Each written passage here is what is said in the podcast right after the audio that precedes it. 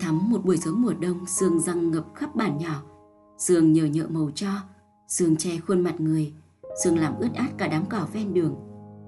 Khi đợt lạnh cuối cùng của mùa đông thổi từng cơn gió qua tấm liếp thông thống vào nhà, cây lê đầu ngõ háo hức đón chờ mùa xuân, vội vã bật những bông hoa trắng muốt. Sau một đêm những cánh hoa mỏng manh uống nò sương nặng trĩu, rớt từng giọt xuống dưới gốc cây tạo thành một vũng nước lớn. Bên cạnh vũng nước có một tảng đá nhỏ là chỗ ngồi quen thuộc của lả mỗi buổi chiều đông.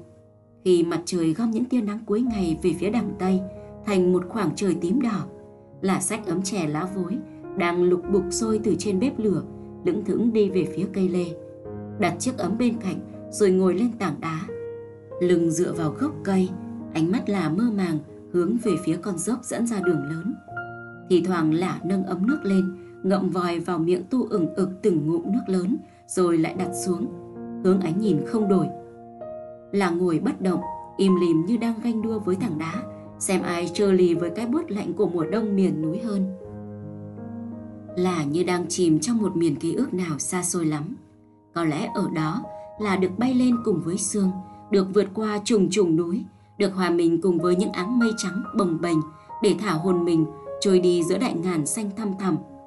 Là cứ ngồi vậy cho đến khi trời nhá nhem tối, cả bàn nhỏ lại ngập trong làn sương mờ đục mới trở vào trong nhà để chuẩn bị nấu bữa tối. Hai mẹ con là sống trong một căn nhà nhỏ ở cuối bản nhà lên thị trấn khá xa, nhưng sự bất tiện đó không làm cho là thôi yêu thích căn nhà của mình. Từ vị trí ngôi nhà, có thể nghe thấy tiếng thác vân. Tiếng thác ầm ầm đổ từ trên cao xuống tùng những bọt nước trắng xóa, màu mây trời từ trong rừng vọng ra. Dưới chân thác vân là suối sậy với dòng nước trong xanh như ngọc.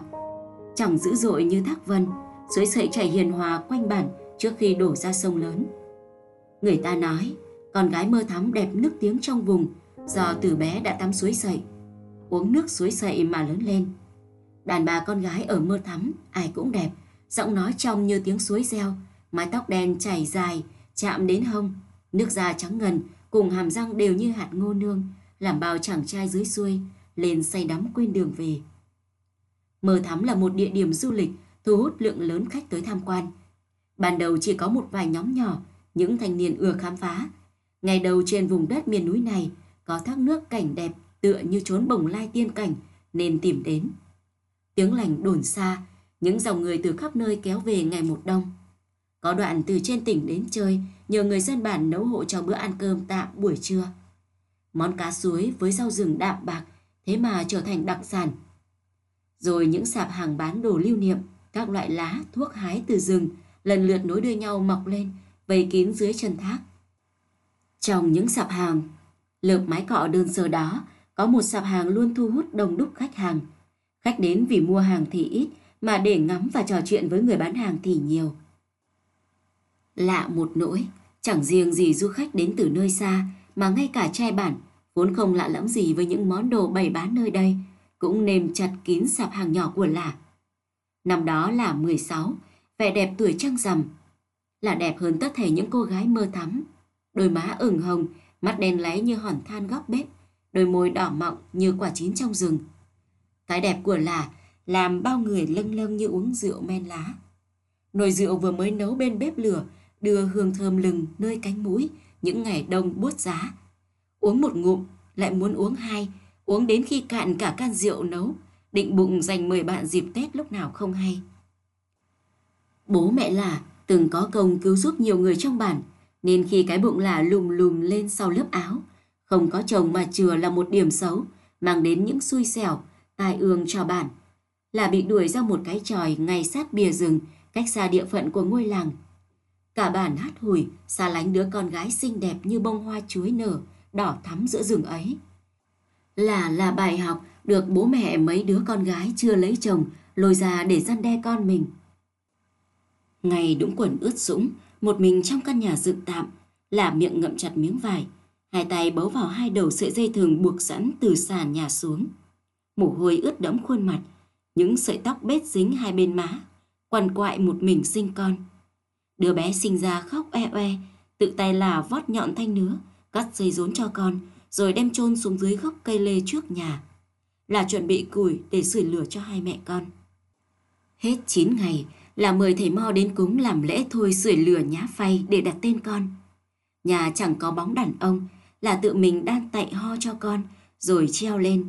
Tạy ho này sẽ theo đứa bé đến tận ngày con lên gặp mường trời.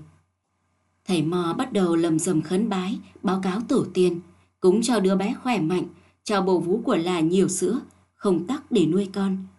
Thầy mò thay luôn mẹ là cắt tóc đứa bé, buộc chỉ vào cổ tay của hai mẹ con để chúc phúc cầu bình an. Treo nôi đáng lẽ là công việc của bà ngoại, nhưng là nhờ thầy Mo làm thay rồi, cũng chính thầy Mo thay luôn bà nội đặt đứa bé vào nôi du ngủ. Là đặt tên con là Phiêng, với ý nghĩa bãi cỏ rộng, như sự ghi nhớ nơi đứa bé được gieo mầm sự sống. Xong xuôi thầy Mo ra về, là nhìn đứa bé ngủ ngon lành mà bật khóc nức nở tủi thân. Lẽ thôi sưởi lửa của con mà chẳng có lời chúc, không có người thân nào bên cạnh để uống chén rượu mừng. Đàn bà đẹp không có tội, nhưng đàn bà lăng loàn chửa hoang mà lại đẹp thì luôn là cái gai trong mắt những người đàn bà khác trong bản. Là vốn đẹp, có con rồi lại càng thêm đẹp. Vẻ đẹp mặn mà của người đàn bà khiến bao gã đàn ông đêm đêm mò đến dưới chân nhà là. Là một tay bế con, tay xách con dao quắm, chỉ thẳng vào mặt gã đàn ông lạnh lùng. Ông mà bước tới thì đừng trách tôi. Gã đàn ông hầm hầm quay mặt bước đi, trước khi đi hắn còn nhổ tuẹt mãi nước bọt. Đã làm đi, còn bày đặt thanh cao. Nhìn gã đàn ông say rượu loạn choạng rời khỏi nhà, là mới dám thả con dao trên tay xuống.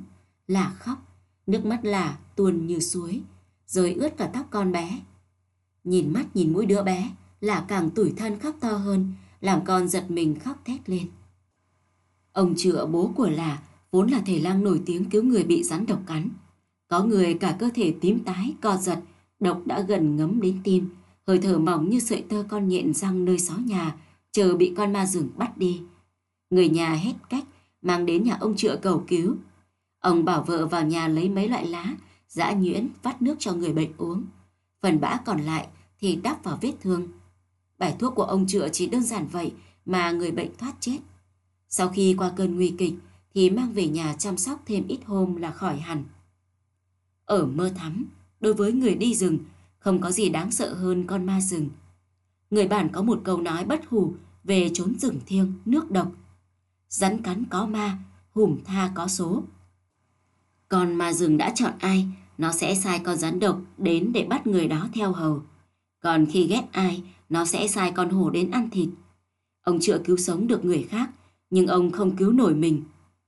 Một lần nhà hết thuốc, ông một mình vô rừng tìm hái, còn chưa kịp đến nơi thì ông bị chính rắn độc cắn chết. Người dân trong bản bảo nhau, ông chữa đắc tội với con ma rừng vì cướp từ tay nó bao nhiêu người nó chọn nên bị bắt thay thế.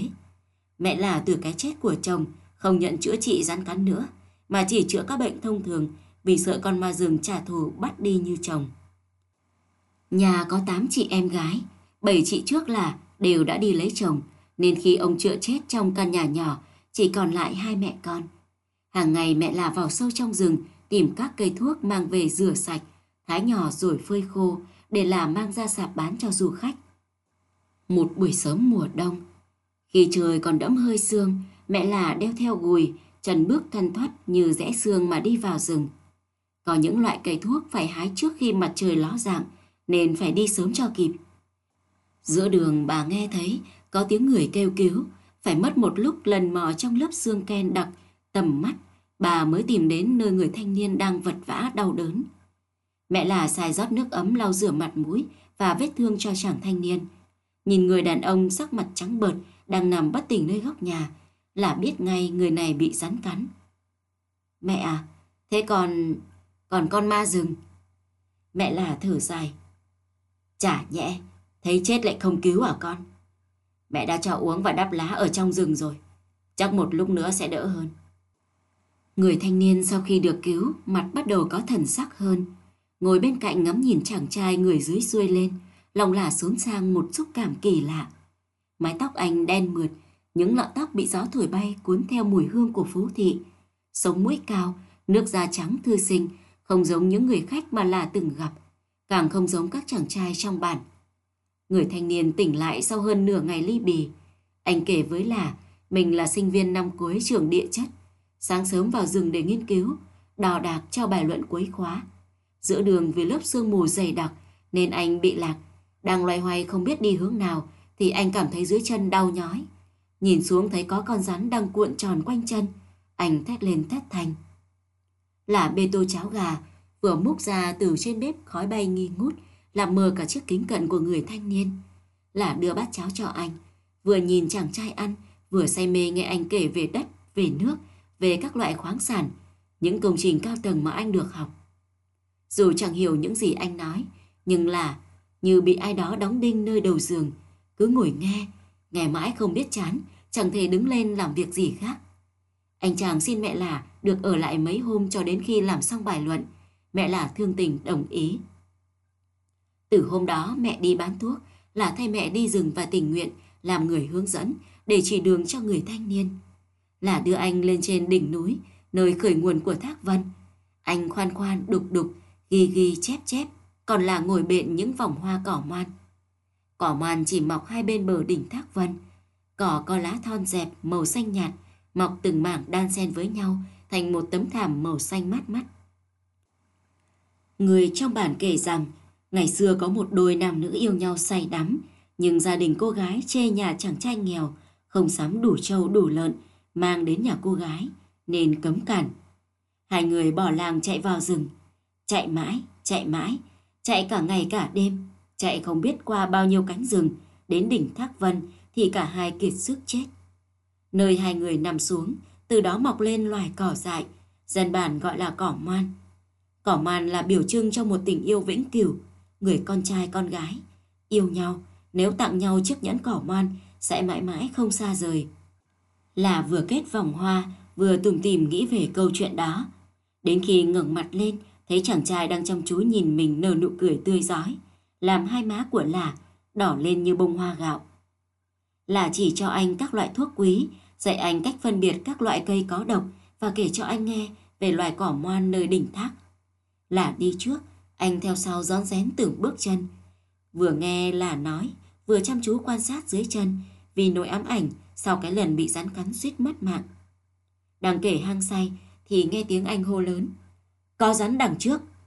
Làm là giật mình bước lùi về phía sau và phải người anh, làm cả hai ngã ra đất. Hai người vội vàng ngồi dậy, anh chỉ con rắn đang nằm phía trước, là bật cười. Thì ra đó chỉ là rễ của một loại dây leo. Tiếng cười của là làm mặt anh đỏ bừng vì xấu hổ. Là chợt nhận ra hai người đang ngồi rất sát nhau. Là nghe chống ngực đánh từng hồi rộn rã. Anh đưa tay vuốt lại mấy lọn tóc đang xõa ra của là. Là e thẹn cúi đầu xuống hai tay, vần về nơi gấu áo. Bờ môi mềm của là nằm gọn trong bờ môi anh. Tim là đập thình thịch, cái mùi mồ hôi ngái ngái của đàn ông nơi anh làm người lạ như có ngàn con kiến bò ngứa ngáy từng cái cúc áo, từng lớp váy được cởi ra. Hai thân thể quấn lấy nhau, bụi cây dập dềnh những con sóng, làm xáo động cả khu rừng. Những tiếng thở gấp gáp như hòa quyện với tiếng các đồ tạo nên những thanh âm đê mê giữa đại ngàn. Anh tặng cho là chiếc nhẫn, được kết từ cỏ man, cùng lời hứa, sau khi tốt nghiệp sẽ về cưới là làm vợ. Ngày anh đi, là tiễn anh nơi con dốc dẫn ra đường lớn. Trời chiều đông hoang hoài một nỗi buồn manh mang. Bóng anh đã khuất ra từ lâu là vẫn đứng đó đến khi bóng đêm bùa vây và sương mù ken đặc tầm mắt mới trở về nhà. còn mà rừng đã không trả thù mẹ là bằng cách sai con rắn độc. Nhưng trong một chuyến đi rừng, bà trượt chân té ngã khi đang cố hái một loại thuốc mọc trên một tảng đá treo leo. Người ta tìm thấy bà khi mấy con chim rừng đã bắt đầu rỉa xác. Từ đó, là sống một mình trong căn nhà cuối bản cho đến ngày bị dân làng đuổi ra phía bìa rừng. Là vẫn đi rừng và bán thuốc, sạp hàng có thêm một đứa bé, đã bớt đi nhiều những vị khách ghé thăm. Thế nhưng số tiền kiếm được vẫn đủ để hai mẹ con là trang trải, để là chờ người con trai đó quay trở lại. Mùa đông nối tiếp những mùa đông, đứa bé mới đó đã lên 5 tuổi. Là vẫn ngồi bên tảng đá, ngóng trông về phía con đường lớn. Nhưng người đó như làn sương mờ, hiển hiện nhưng chẳng thể với tới và biến mất không dấu vết khi mặt trời dọi những giọt nắng xuống. Là bán hàng ở sạp, nghe mọi người xôn xao, sắp tới trên đỉnh Thác Vân, người ta sẽ xây dựng cái khu gì sọt gì đó to lắm. Cả bản phấn khởi vì lượng khách du lịch sẽ ngày một đông, người dân sẽ có thêm thu nhập.